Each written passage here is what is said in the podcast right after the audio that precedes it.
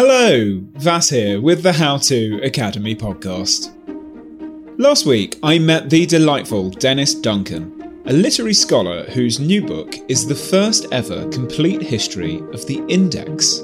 If that sounds trivial, then rest assured, he showed me that it is anything but.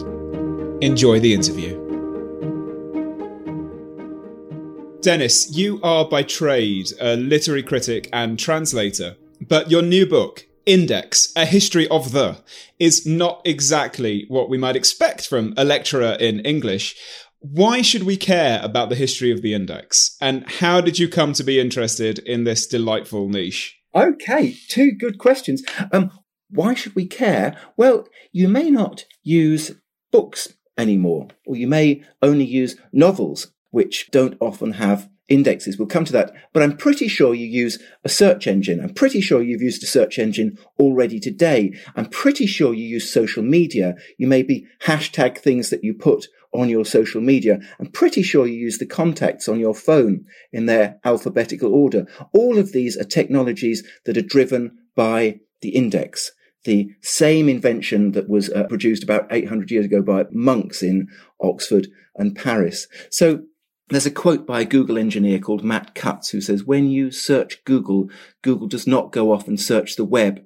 You're actually searching Google's index of the web. Now that crawling, as they call it, where Google goes off and explores every web page, happens in the background all the time, but then it pulls what it finds to its index tables. And when you type in anything into a search engine, you're using an index.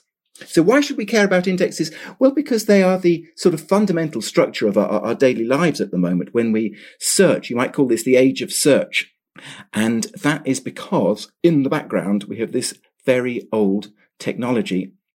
The second question, uh, how did I come to write about it, is a good one. I did my doctorate about ten years ago on a literary group called the Oulipo, mid-twentieth century French avant-garde group called the Oulipo, most famous for Georges Perec's novel, La Disparition, that doesn't have the letter E. In English, it's translated as a void. It's the novel without letter E. Anyway, this group, they're all about taking ideas from mathematics and seeing if they can be applied to produce interesting literary results. I was teaching at Birkbeck about seven or eight years ago. I was an English lecturer at Birkbeck, still thinking about the Oulipo, and I noticed that several of their novels have indexes. Now, we know novels don't have indexes, but Perec's masterpiece, Life, A User's Manual, has an index, has two indexes, actually.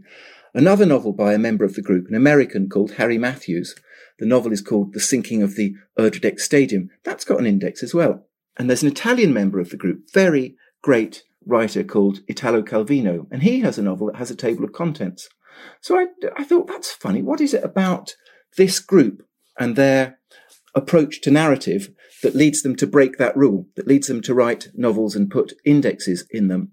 And as I was thinking about that, I thought, I need to find out more about the history of the index. Where, where can I go to find out when did novels stop having it? So what's the standard history of the index? And I asked around, and everybody drew a blank, and then it turned out there wasn't one.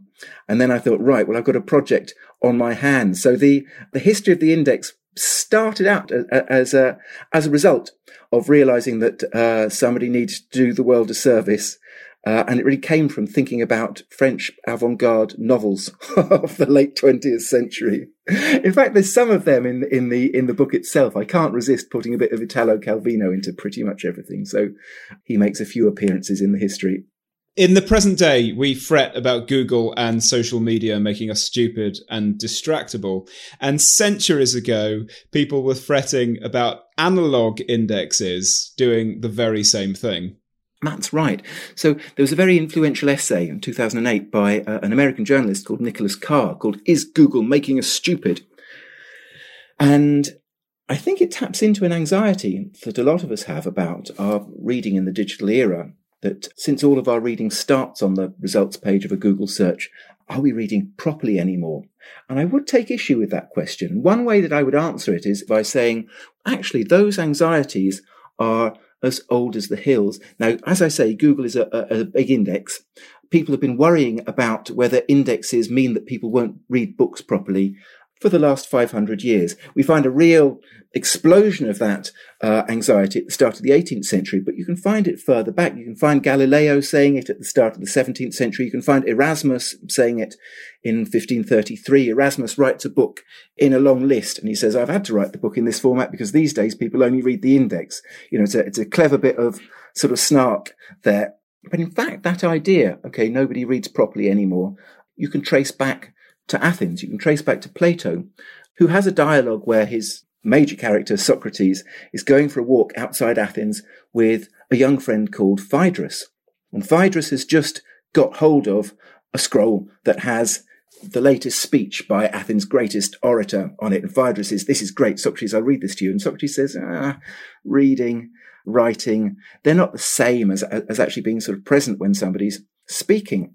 Socrates says writing is a bit of a disaster. Nobody pays attention to things anymore because everyone always thinks, well, I could come back to that later. I don't need to worry about it now.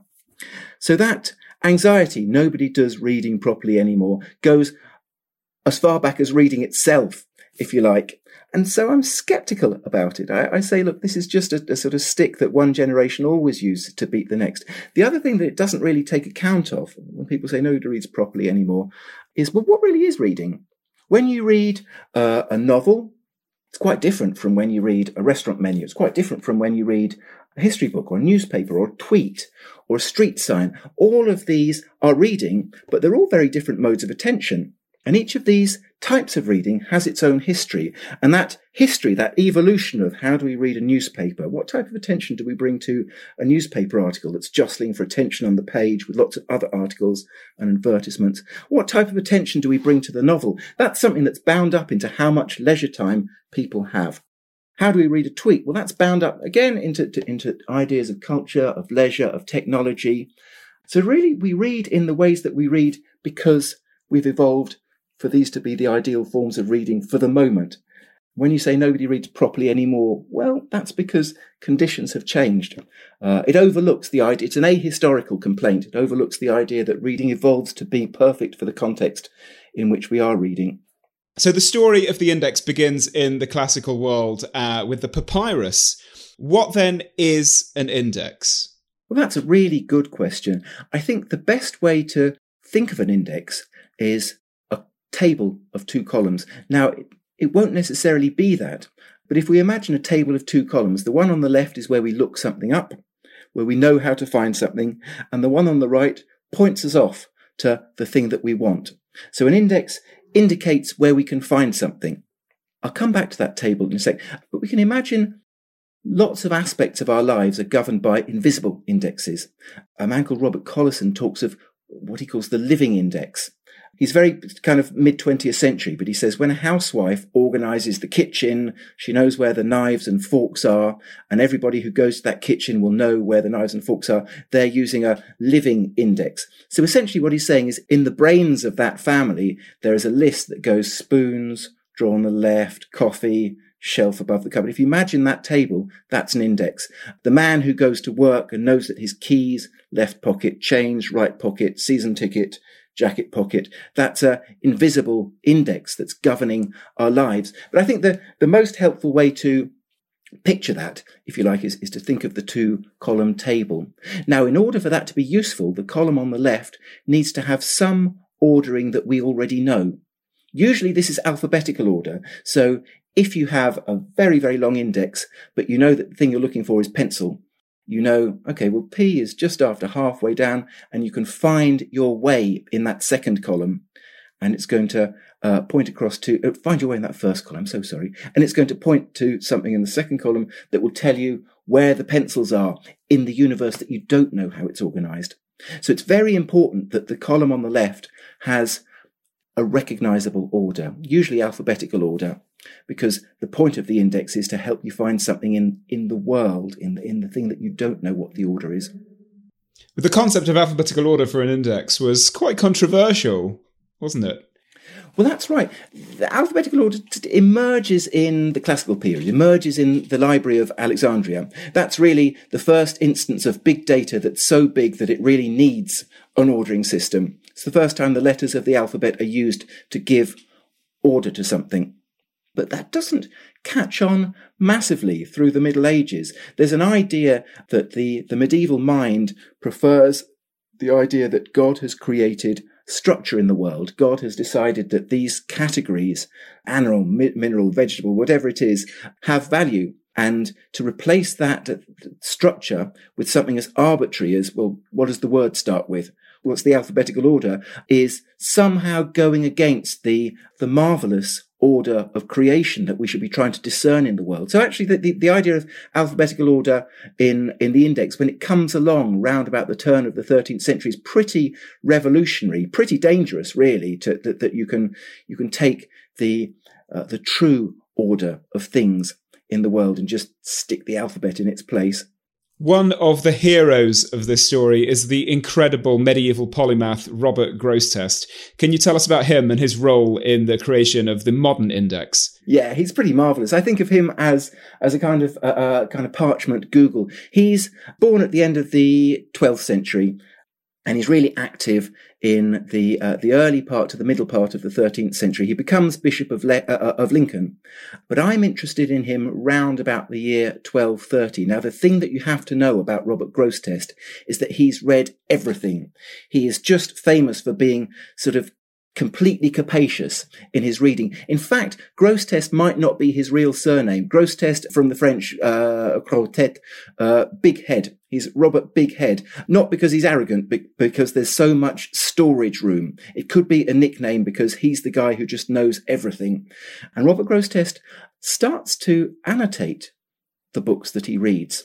He's decided on the categories that he thinks are interesting to him, the categories of things that he might want to come back to. There's a lot of these. There's about four hundred forty categories that God exists, the category of created things, the category of imagination, the category of the Trinity.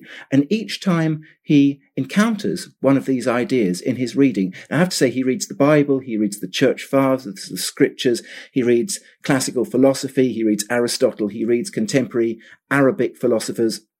But whenever he encounters one of these big ideas, he puts a note in the margin, a little glyph, uh, a nice little uh, um icon, if you like, that means he can come back to it and go, oh yeah, there's that bit about imagination.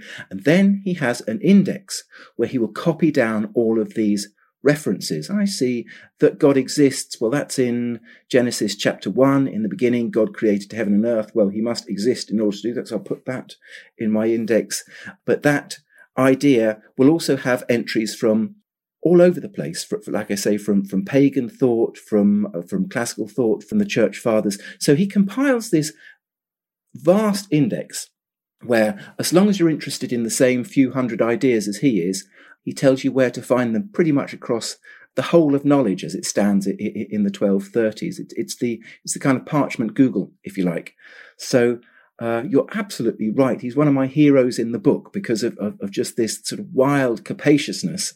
The only other person I think in the book who's like that is Sherlock Holmes, who at the end of the nineteenth century is, is a fictional character, but his superpower is also that he just has knowledge of everything. He knows how to dress if you go to the East End. He knows the different types of money or typefaces or so on. And he notably also keeps indexes. Lots of the Holmes stories feature Holmes Uh, sitting by the fireside, updating his indexes. So his superpower is the same as Robert Grosseteste's, that of keeping good indexes to everything. And Benedict Cumberbatch as Holmes, of course, has his mind palace, which is basically the same thing. Exactly, that's right, yeah. But also when, when Benedict Cumberbatch thinks in, in Sherlock Holmes, the graphics on screen look like, you know, you have these sort of green digital things, like he's looking something up, like, you know, here's, here's the workings of the big computer. And that's exactly right. The, the, uh, the underlying tables of, of Holmes's mind are like the Google tables. So far, we've been talking about the subject index, which is the kind that most of us will be familiar with. But there is another kind of index, which is very important in this story, which is called the concordance. And on at least one occasion, the concordance has almost led a man to the gallows. Can you tell us the story of John Marbeck? I certainly can. Now, I should just make the, the, the distinction. So a concordance is a word index. A concordance just takes the words of a text and puts them in alphabetical order and tells you where to find them. So the first concordance, round about the same time as Robert Grosseteste, about twelve thirty, but this time created in Paris, is a word index to the Bible. All of the words of the Bible with all of the places they appear. Now, what's really important about that is a word index is ideologically neutral, just takes the words and puts them in a different order, whereas a subject index, something like Grossetests, does a little bit of interpretation. I said Grosseteste takes uh, um, the, the concept that God exists, and he sees that in Genesis chapter one. In the beginning, God created uh, the heavens and the earth. Now, it doesn't say God exists there, but Grosseteste does a little bit of interpretation. So a subject index has...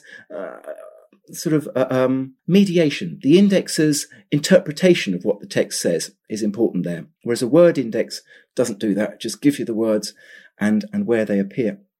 So these things were discovered or invented in parallel at the same time. Round about the year, no, not round about, in the year fifteen forty-three, towards the end of Henry the Eighth's reign, that there's significant religious paranoia still at the time after the Reformation. And in Windsor, in England, a man called John Marbeck gets arrested, gets picked up by the police, who suspect that he's part of a heretical sect. They suspect that he's a Calvinist, part of a sect in Windsor. He's a chorister. He sings at uh, Saint George's Chapel in Windsor Castle, and he's not been well educated. But the police who pick him up think that he's a pawn in a bigger sect. And they really want him to, to, to lead them to the, the higher-ups, maybe some aristocrats even.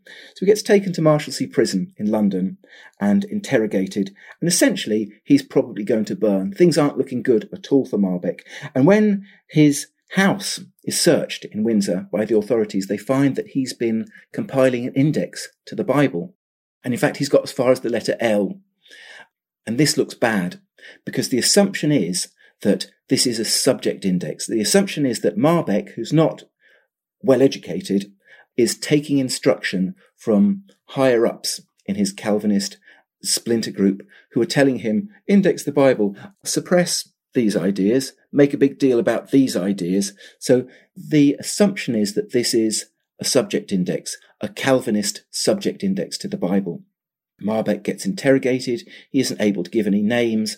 And finally, he says, look, all I'm doing is I'm using a Latin concordance, a concordance to the Latin Bible, and I'm just using that to triangulate and do an English concordance. Latin concordances have been around for a while. They're not heretical. And they say, yeah, but you don't have good enough Latin, so we don't believe you. And he says, look, you know I've only got up to the letter L, so bring me some quills, some paper and my Latin concordance, and then set me a quiz. Set me some words from the second half of the alphabet, and in the morning you will find I've indexed them for you. I've used my concordance. I've basically just looked them up. I know enough Latin to be able to find a word in the English Bible, and then I'll copy down the locations. That's all I do. And they do. And he does.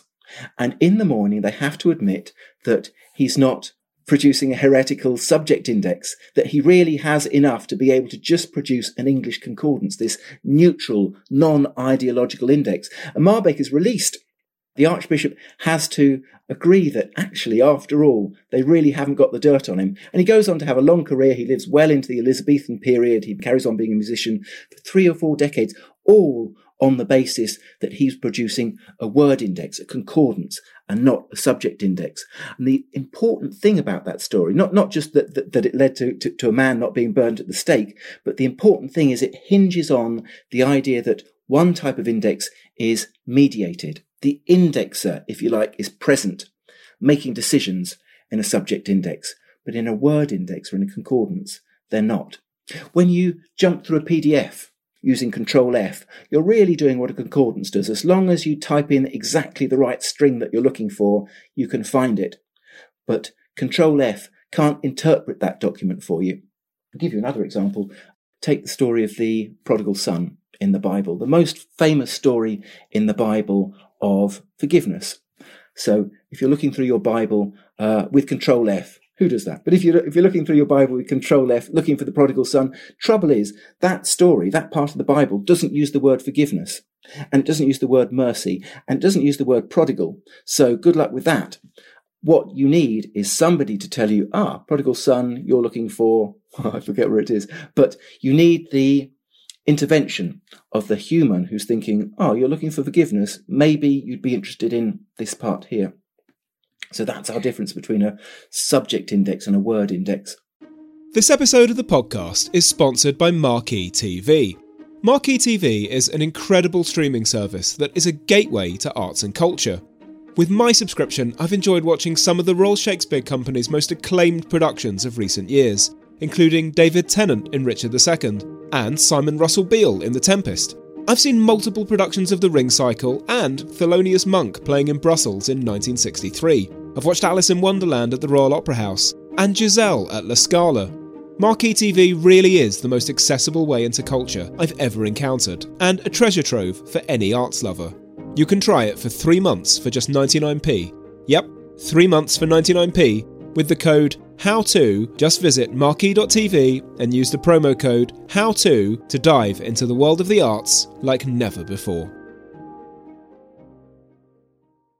The Index really takes off following the invention of the Gutenberg press, and with it, the page number.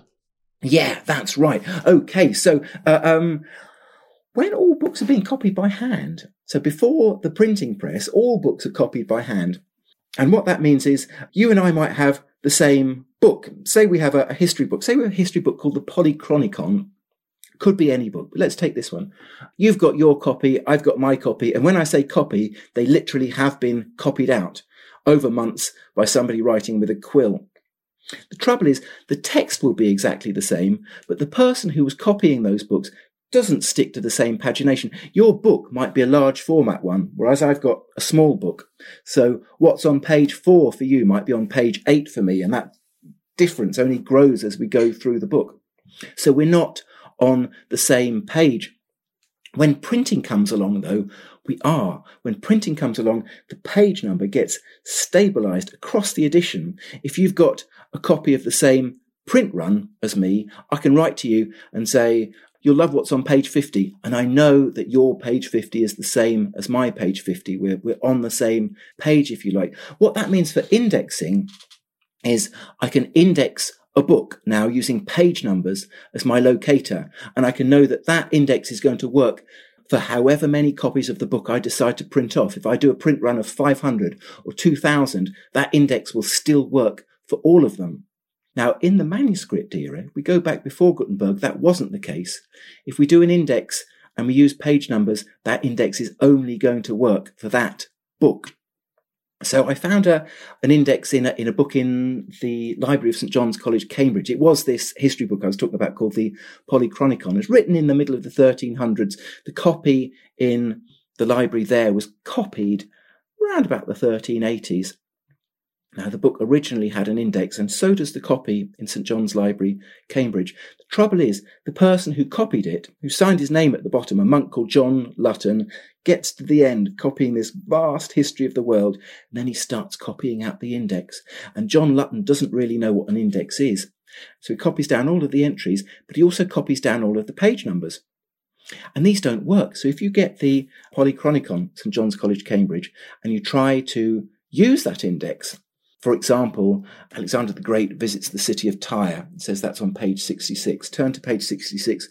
Well, Alexander's already dead by this point. You have to flick through five or six pages back before you find, oh yeah, here he is at the city of Tyre. Because poor old John Lutton didn't realise that the index only works for a single copy of the book. If you're going to copy out the index, John, you're going to have to redo the locator. So what you've got in that medieval index really is like one of those web pages where every link you click on goes four oh four, page not found. It's just a series of parchment broken links, if you like. In the eighteenth century world of coffee house wits, indexes became an instrument for comedy and uh, for political propaganda. Yeah, that's right. So I think the, the turn of the eighteenth century is really the marks the arrival of the attack index, what I'm going to call the attack index. So this, this is the satirical index. Usually, I mean, we take it on trust. I say the index is, is, is mediated. The subject index is the indexer has come between us and the text. And we have to take it on trust that they are on board. They're on the same team, if you like, as the text. But what if they're not? What if the index is actually deliberately setting out to mock or undermine the text that it's supposed to be serving. This idea really gets invented round about the start of the eighteenth century, and then we get a spate of these satirical or attack indexes. So I'll give you an example. seventeen oh five, and a Tory M P called William Bromley is running to be Speaker of the House of Commons, and a little while earlier Bromley had published a book. He'd gone on the grand tour. He'd travelled around France and Italy, and he'd written it up, published a book, and then gone on to have a political career. Just before the election, just before the vote, three days before the vote, a book appeared. In fact, it was the same book. It was Bromley's travelogue again. And the only difference was that this time it came with an index.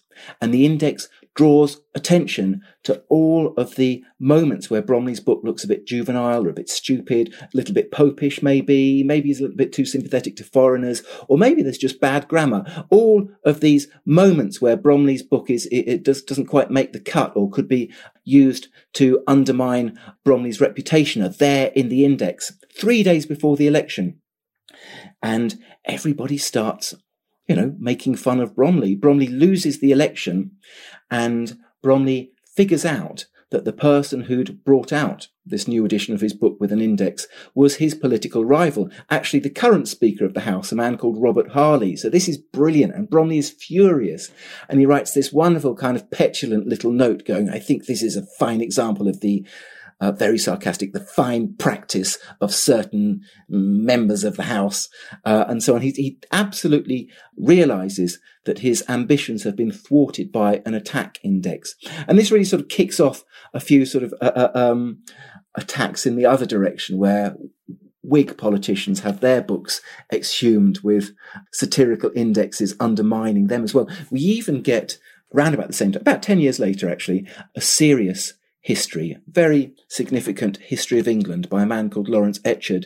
And the index at the back of that, actually at the back of that, commissioned by its real publisher, is uh, secretly making fun of it. So this isn't a performance. This, this is actually somebody slipping through an index to a real history book that takes exactly the opposite tone. So it's a Whig index to a Tory history. So before you get to what the historian has to say, you've already seen the indexer making fun, being sarcastic, undermining it, because no one's going to read a three-volume history. But when you want to look up a particular moment, your jumping-off point is one that's mocking the history that you're about to read. So in, in a way, sort of it, the, the index is the gatekeeper. Whoever controls your way into the book is going to control how you land when you um, when you actually see the text. The beginning of your journey, you were fascinated by uses of the index in experimental fiction. And there are authors for whom the index is in itself a storytelling tool. Ballard, Woolf, and Nabokov all made remarkable use of this form. Can you tell us a bit about how they did that, and also speak to why the index is not a conventional part of literary fiction? Well, thanks for that. Um, good question. I'll take the second part of that first, if you don't mind, which is why novels tend not to have indexes. And that's to do with the way that we read novels. Novels are, are pretty much the one book that we read from the start through to the finish. I, th- I think sometimes when we think about reading, we think of reading as a linear thing, but most of the time that's not how we read books. It's not how we read a cookbook or an instruction manual. It's not how we read uh, a book of poetry. Novels are pretty much the only type of, of reading where we start on page one and we read through to the end, and we probably don't go back to it. We probably bring it to the charity shop or put it on our shelves, never to be looked at again. If you're reading in that way, you don't need an index. It's like if you have a long straight road with no turnings, you don't need any street signs. So the novelistic mode of reading is the one mode where we don't need to navigate a book. We don't have any sort of alternative points of entry. To use kind of computing language, we, we'd say that novels are not a kind of random access uh, type of text. Start at the beginning, read through to the end. The only exceptions, I suppose, are two types of thing. One is the novel that's an uber classic, the novel that's so famous that it's culturally significant. Because then we read a novel, maybe we read Jane Austen, and we go back to it. And we think, oh, I just want to read the bit where Emma goes to Box Hill, or I just want to check on the bit, or I just want to read to my children this particular moment. So Austen, Proust, Lord of the Rings, these uber classics do have indexes. People have decided that actually it will benefit readers to know where they can find certain moments of these very famous texts, because you might want to access just a certain moment of these very famous texts. The other type of novel where you find an index is novels that are pretending to be something else. And that's where Virginia Woolf and uh, Vladimir Nabokov come in. So Woolf's Orlando, a novel that she published in nineteen twenty-seven, is called Orlando, a Biography. And it's a novel that pretends to be a biography. And part of that pretense is that it has an index at the back. It's, it's part of the, the novel dressing itself up as another type of literature. And in fact, it was so successful that when it came out, Woolf, Woolf also ran the publishing house, the Hogarth Press. So Woolf was the, both the writer and the publisher. And when Orlando came out, booksellers started shelving it on their biography shelves, shelving it with the non-fiction. You can read in Woolf's diaries her getting quite worried and annoyed. She says, we're going to lose money. No one's going to be able to find my new novel in the bookshop. Basically because she's done such a good job of writing a novel that pretends to be something else. Pale Fire by Nabokov is the same. Pale Fire is, is a novel that pretends to be a student edition of a poem. So it's got a long poem that takes up half the novel. It's a, half the novel that's, uh, uh, is, is taken up by a poem in rhyming couplets. And then the rest of the novel is footnotes and an index. And a lot of the plot of that novel happens in the footnotes and the index. So you actually have to read these paratexts in order to get what's going on. In fact, if you don't look at the index, you won't really know who the sort of key protagonist is. We call them Easter eggs now, don't we? That there are actual sort of jokes and secrets that are buried in the index to this novel that's pretending that it's not a novel. There were attempts in the nineteenth century to create universal indexes that summarised all of human knowledge. How did that go? Well, that's exactly right. So the what we have now, I, I keep coming back to, to the search engine, the the, the the index of everything. The idea that, that we're all very comfortable with, that we can look anything up, we can find out anything we want to know because we have a search engine. The usefulness of this was apparent by the middle of the nineteenth century, that libraries were enormous brains that contained the vastness of human knowledge. The trouble is we didn't have a, a joined-up way of using them. You need an index in order to be able to find where things were. So at a library convention in eighteen seventy-seven, the idea of the universal index was pitched. What people would need to do would be to take all of the book indexes that existed in individual books, feed them up into a kind of meta index, subject by subject, and then feed that up into a kind of universal index of everything. That would be, you were talking about the Memory Palace earlier. This was going to be a room in an office in the Strand that would be filled with index cards where you could find out every, you could find out where to find out anything that you wanted to know. It's, it's, it's massively grand, quixotic project. The fact that we have it, thanks to the digital revolution, is, is nothing short of miraculous, but it's always been the dream. I mean, I talked about Robert Grosseteste in the early thirteenth century doing this for knowledge then. The trouble is, by the nineteenth century, the amount of published material, what, what is meant by knowledge, was so much vaster then. So it's, it, it's a wonderfully ambitious project for the librarians of the world to produce the universal index on paper in a room. It didn't quite come to fruition. There's something similar in Belgium from the start of the twentieth century, a, a big room called the Mundaneum that was dispersed uh, by the Second World War. But it's just, the mind boggles at the kind of valiant, glorious ambition of these people prior to the search engine thinking, that's what we need, let's do it. How are we going to do it? Brilliant. Are computers replacing human indexes? Mm, a tricky question. They are a bit. I don't think they should. In my book, we've got two indexes. I wanted to show how the current state of the art in computer indexing, u- using A I to produce a book index, is not that good. So it gets done and publishers do it, but what you get isn't very good. And if you want a really good indexer, you hire a member of the Society of Indexes. So in my book, we've got one produced by software that is interesting but terrible and would require an awful lot of actual legwork, human intervention to make it usable. And we've got one that was compiled from scratch by a woman called Paula Clark Bain, who's an expert professional indexer. And the difference between the two of them, I think, is really stark. What I suppose I would say is that the outlook for, for indexing, I suspect, as for, for so many industries, for, for, for being a taxi driver, for being a surgeon, the medium-term to long-term outlook is probably not good. The computers are coming for, for all of our jobs, really, one way or another. What a good index does is it bears the mark of its indexer. So Paula has put so much of her personality into my book index. She's a crossword setter, so it's got anagrams and cryptic games going through it. Now, I don't see A I replacing that anytime soon. So I think the future of indexing is probably something like hipster indexing, the, the, uh, an artisanal thing that bears the mark of its creator. Because at the moment, we do need real indexers.